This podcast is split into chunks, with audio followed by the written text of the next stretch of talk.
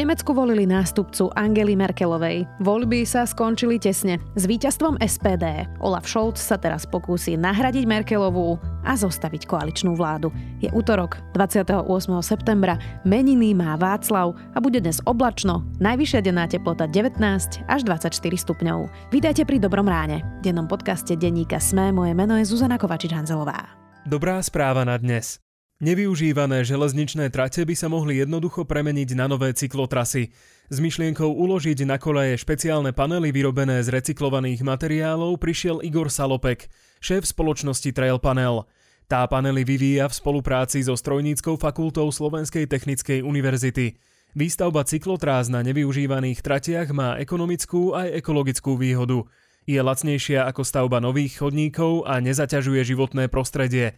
Navyše v prípade opätovného oživenia železničnej trate sa panely dajú ľahko odinštalovať. A to bola dobrá správa na dnešný deň. Dobré správy, vďaka ktorým sa môžete tešiť na lepšiu budúcnosť, vám prináša Slovenská sporiteľňa. Budúcnosť je vaša.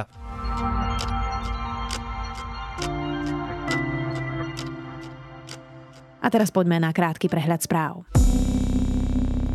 Prezidentka Zuzana Čaputová sa stretla s premiérom Eduardom Hegerom. Diskutovali o situácii v bezpečnostných zložkách aj o vývoji pandémie. Dnes prezidentka vystúpi v parlamente s každoročnou správou o stave republiky. Polícia v pondelok v skorých ranných hodinách zadržala jednu z najznámejších slovenských influenceriek Zuzanu Štraus Plačkovú a jej manžela Reného. Obaja majú byť zapletení do obchodovania s drogami.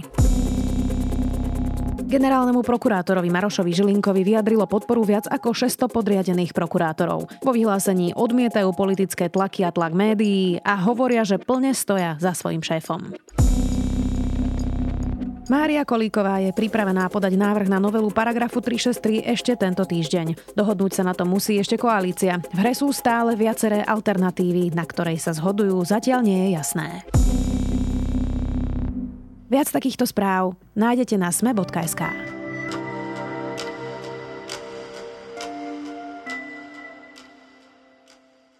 Výťazom volieb v Nemecku sú tesne sociálni demokrati z SPD. Tesne porazili kresťanských demokratov odchádzajúcej kancelárky Angely Merkelovej. Ako bude vyzerať Európa bez nej? A kto bude jej nový náhradník? Spýtam sa Matúša Krčmárika, šéfa zahraničnej redakcie denníka SME. Germany's Social Democrats narrowly won a milestone election on Sunday, a victory that marks an end to 16 years of conservative rule under Angela Merkel. Projected results showed the center-left Social Democrats were on track for 26% of the vote. Ako dopadli nemecké voľby, keby si to mal tak zhrnúť? Ak by som to mal zhrnúť, tak nemecké voľby dopadli tak, ako sme očakávali. Teda dve najsilnejšie strany dostali okolo štvrtiny hlasov a teraz nás načakajú veľmi dlhé, asi to vyzerá tak, že to budú veľmi dlhé rokovania, kde uvidíme, ako sa ktoré strany dohodnú a teda to, čo vieme teraz povedať, je, že nevieme povedať, kto bude vládnuť, vieme povedať, že sociálni demokrati a kresťanskí demokrati majú zhruba 25%, o niečo viac majú sociálni demokrati a v najbližších týždňoch, mesiacoch uvidíme koaličné rokovania, ktoré nám povedia, kto nahradí Angelu Merkelovú na čele vlády. No to bola moja ďalšia otázka, že kto bude teda jej nástupca. Vieme už aspoň povedať, aké sú pravdepodobné možnosti? Viem povedať dve mená. Prvý je Olaf Scholz, čo je kandidát sociálnych e, demokratov, ktorí získali asi o percento a pol viac ako kresťanskí demokrati ten hovorí, že, že teda Nemci si vybrali zmenu a poďme do toho. And of course I'm very happy about the election result that the citizens of this country have chosen. They have decided that the SPD should rise upwards, and that is a big success. Druhým kandidátom je samozrejme Armin Laschet, čo je nástupca Angely Merkelovej na čele kresťanských demokratov na čele CDU, ktorý získal trošku menej ako Scholz, ale aj on si verí v tom, že by sa vedel dohodnúť s menšími stranami a vedel by vytvoriť koalíciu. Takže hovoríme o týchto dvoch menách. We will do everything possible to build a conservative-led government because Germany now needs a future coalition that modernizes our country. Strana kresťanských demokratov Angely Merkelovej vlastne v týchto voľbách zažila historický neúspech. Mala teda nižšie percentá ako, ako predtým. Je to odchodom Angely Merkelovej alebo nesprávnym výberom lídra kandidátky? pri podobných úvahách je problém ten, že my nevieme robiť AB test, nevieme, ako by vyzerali voľby, keby predsedom nebol Lašet. Ale vieme povedať to, že áno, pre CDU je to historický neúspech, vždy mávali nad 30% bežne aj nad 40% ale zároveň treba dodať, že aj víťazní sociálni demokrati, ich 25-percentný výsledok je na nemecké pomery na kancelárskú stranu málo. Takže vidíme v Nemecku to, že sa rozpadá ten tradičný systém dvoch silných strán, takže je to cítiť aj na výsledku CDU, aj SPD, ale nevieme povedať, že presne ako, čo je dôsledok, lebo Armin Laschet je menej výrazný možno ako by sme si vedeli predstaviť od nemeckého kancelára, tam sme mali silnú osobnosti okrem Merkelovej najmä Helmut Kohl, Konrad Adenauer a v posledných 16 rokoch Angela Merkelová. Vieme povedať, že Armin Laschet taký výrazný nie je, ale zároveň si nedovolím povedať, že nejaký iný predseda by dosiahol zásadne vyšší výsledok, lebo ten rozpad systému dvoch strán je vidno. Matúš, boli by Nemci radšej, keby Angela Merkelová ešte pokračovala, keby, keby nešla na dôchodok? Nedávno vyšiel prieskum, podľa ktorého si 52 Nemcov myslí, že Angela Merkelová im nebude chýbať. Takže môžeme si povedať, že väčšia časť Nemecka ju tam nechce, ale zároveň ona, ona 16 rokov vyhrávala voľby, vládla a je veľká časť spoločnosti, ktorá nezažila iného kancelára ako ju. Ale tam si treba tiež priznať, že Angela Merkelová už má, má svoj vek a nemôže byť, byť na čele krajiny navždy. Konkrétne Angela Merkelová má 67 rokov a, a ide do dôchodku, takže myslím si, že mnoho Nemcov si jej povie, že už si zaslúži ten dôchodok. Tak niektorí politici to tak vnímajú, že by chceli byť do smrti vo vedení. Áno, ale ona ten typ nie je a, a vždy dávala najavo, že je len dočasne kancelárkou, že určite nebude bojovať do posledných síl, ako to niektorí politici robia. Čo menšie strany? Tam sú predsa ešte zelení, sú tam liberáli. Ty hovoríš, že tie rokovania budú komplikované a e, že teda uvidíme najbližšie mesiace. Dá sa to zložiť aj bez týchto menších strán? Teoreticky sa to zložiť dá, keďže dve najväčšie strany majú po štvrtine hlasov, tak o, s tým, že niektoré menšie strany, úplne tie najmenšie sa dostali do parlamentu, tak, takže to vyzerá, že by mali väčšinu, aj keby sa dohodli CDU a SPD a pokračovali by, by v súčasnej koalícii Lenže mm, ja by som povedal, že tým stranám sa do toho nechce. Že už sa budú skôr dohadovať s tými menšími stranami. Tam, tam hovoríme samozrejme o zelení, ktorí získali svoj historický výsledok 15%, aj keď prieskumy im najprv povedali o niečo viac. Stále je to pre nich veľký úspech. E, takisto hovoríme o slobodných demokratoch FDP, ktorí historicky v Nemecku boli vždy tou stranou, ktorá sa pridala k víťazovi a vďaka tomu boli veľmi často vo vláde. Či už Takže vlastne oni podporovali kancelára z tých dvoch silných strán. Teraz môžu byť aj zelení, aj FDP veľmi dôležitý pri rokovaniach. Ak nemá vzniknúť nová veľká koalícia, tak si môžu dávať veľmi veľké podmienky. A ak by sme hovorili o ešte iných stranách, alternatívna pre Nemecko 10%, to je krajne pravicová strana, z toho sa teda nepočíta. O krajne lavicová strana D-Linke sa dostal dokonca pod 5%, tým pádom má len kresla, ktoré získala vo, v obvodoch, kde sa hlasovalo väčšinovo, ale bude nepodstatná. Ty si spomínal extrémistov, pravicových extrémistov. Ako teda úspeli? Majú viac, majú menej? Pretože to, čo vidíme v Európe, je teda vzostup všetkých extrémistických strán. Ostatne teda máme to aj na Slovensku. Takže ako dopadli extrémisti? 10% pre alternatívu pre Nemecko je číslo, ktoré majú posledné roky. To, tam sa nedá hovoriť ani o raste, ani o prepade. Mohli sme možno očakávať, že počas korony môžu vyrásť, lebo oni veľmi kritizovali protipandemické opatrenia. Skutočnosťou je, že, že oproti výsledku spred 4 rokov dokonca prepadli o 2,5 percentuálnych bodov, takže nevyrástli na tomto. A Die Linke, lavica extrémna, padli ešte viac. Takže v Nemecku je taký možno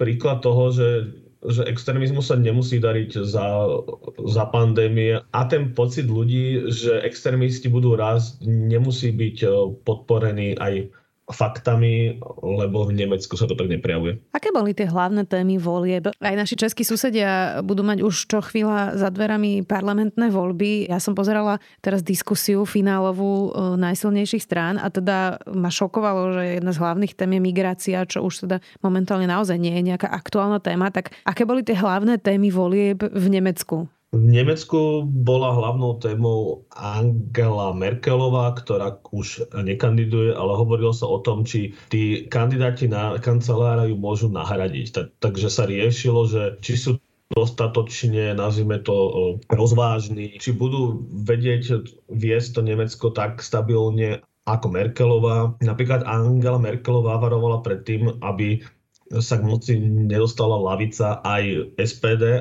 ale zároveň aj tá extremistickejšia hlavica a hovorila, že Armin Laschet je zárukou, že tá prosperita tá bude pokračovať. Takže my, keď sme zvyknutí, že vo voľbách sa hovorí, že ja chcem priniesť niečo nové, nejakú zmenu, tak v Nemecku to bolo práve že skôr o tom, že ja chcem pokračovať v tom dobrom, čo tu máme. Dokonca aj Olaf Scholz ako sociálny demokrat eh, vystupoval veľmi podobne k Merkelovej používal podobné gestá a budoval si imič toho, že on je stabilita a istota. Takže nemecké voľby vlastne boli o tom, že kto bude vedieť zaručiť to, čo bolo doteraz. Čo je ten hlavný odkaz Angely Merkelovej, keby si tých 16 rokov nejako vedel zhrnúť Matúš? Okrem toho teda, že asi by sme mohli povedať, že je príkladom pre mnohých politikov, že keď je o niečom presvedčená, že je to správne, tak to urobí, hoci je to nepopulárne. Áno, to určite. A ja by som povedal, ten odkaz je v tom, že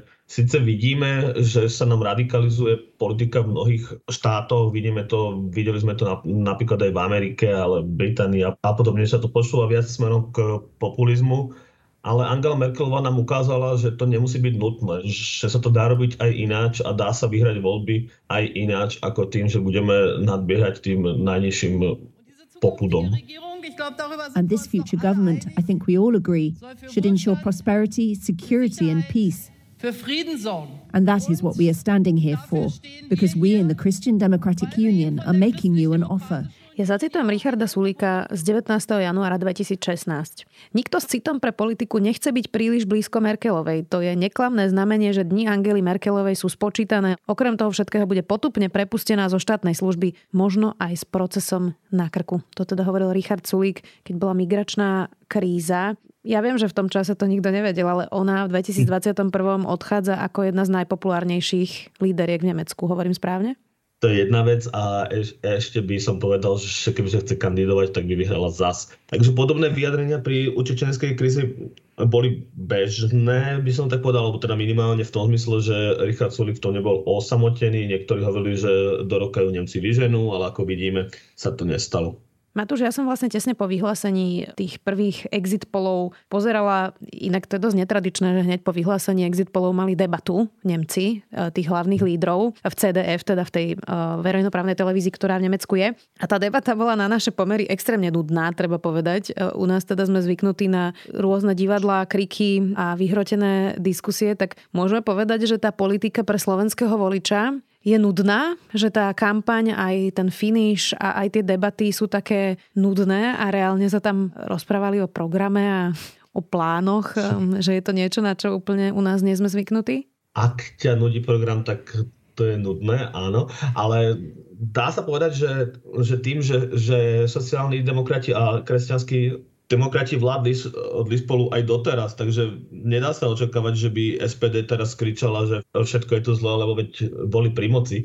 A tie rozdiely medzi najväčšími stranami v Nemecku sú skôr z nášho pohľadu kozmetické, akože ako chceme vidieť úniu, všetci sú proeurópsky, ale že trošku sa to niekde, niekde odlišuje. Takže tá nemecká politika sa môže zdať nudná v tom, že, že mali v posledných 8 rokoch mali vládu dvoch najsilnejších strán, tým pádom sa tam ten politický zápas až v takej miere neodohrával. Ale ja by som povedal, že to je lepší spôsob, ako každé 4 roky meniť zásadne smerovanie krajiny. Čo znamená odchod Angely Merkelovej? Teraz nie pre Nemecko, to sme už hovorili, ale pre Európu, pre Európsku úniu. Ona bola stabilným prvkom dlhé roky. Aj pri rôznych vypetých rokovaniach v únii od od eurovalu až presne po migračnú krízu. Takže ako to zmení Európsku úniu, že Angela Merkelová už tu nebude? Angela Merkelová bola kľúčová osoba pri rokovaniach napríklad o, o pomoci pre Grécko v roku 2010-2011 bola kľúčová pri migračných otázkach a aj v poslednom roku bola kľúčová pri rokovaniach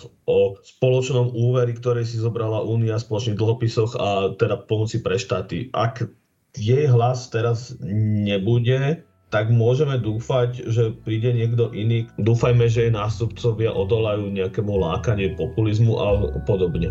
Hovorí Matúš Krčmárik, šéf zahraničného spravodajstva denníka Sme. Vďaka. Klimatické zmeny vidieť všade okolo nás. Ak ich chceme spomaliť, môžeme triediť odpad, sadiť stromy, šetriť vodou alebo jazdiť do práce na bicykli.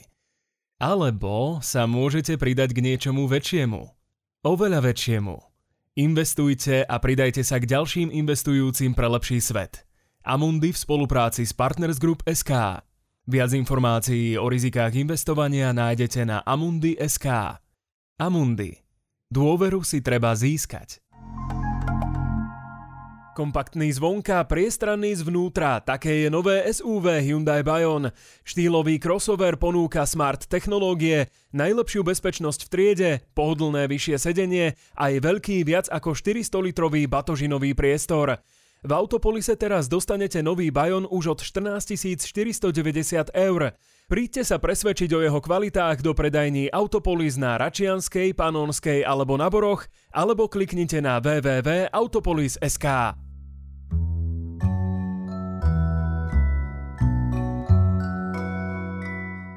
Kolumbia je 6 rokov po mierovom pakte, za ktorý Juan Manuel Santos vyhral Nobelovú cenu mieru, no také jednoduché to v krajine nie je. Môj zaujímavý tip na záver je od nášho stážistu Valentína o Kolumbii 6 rokov po úspešných mierových rokovaniach, no stále ďaleko od reálneho úspechu.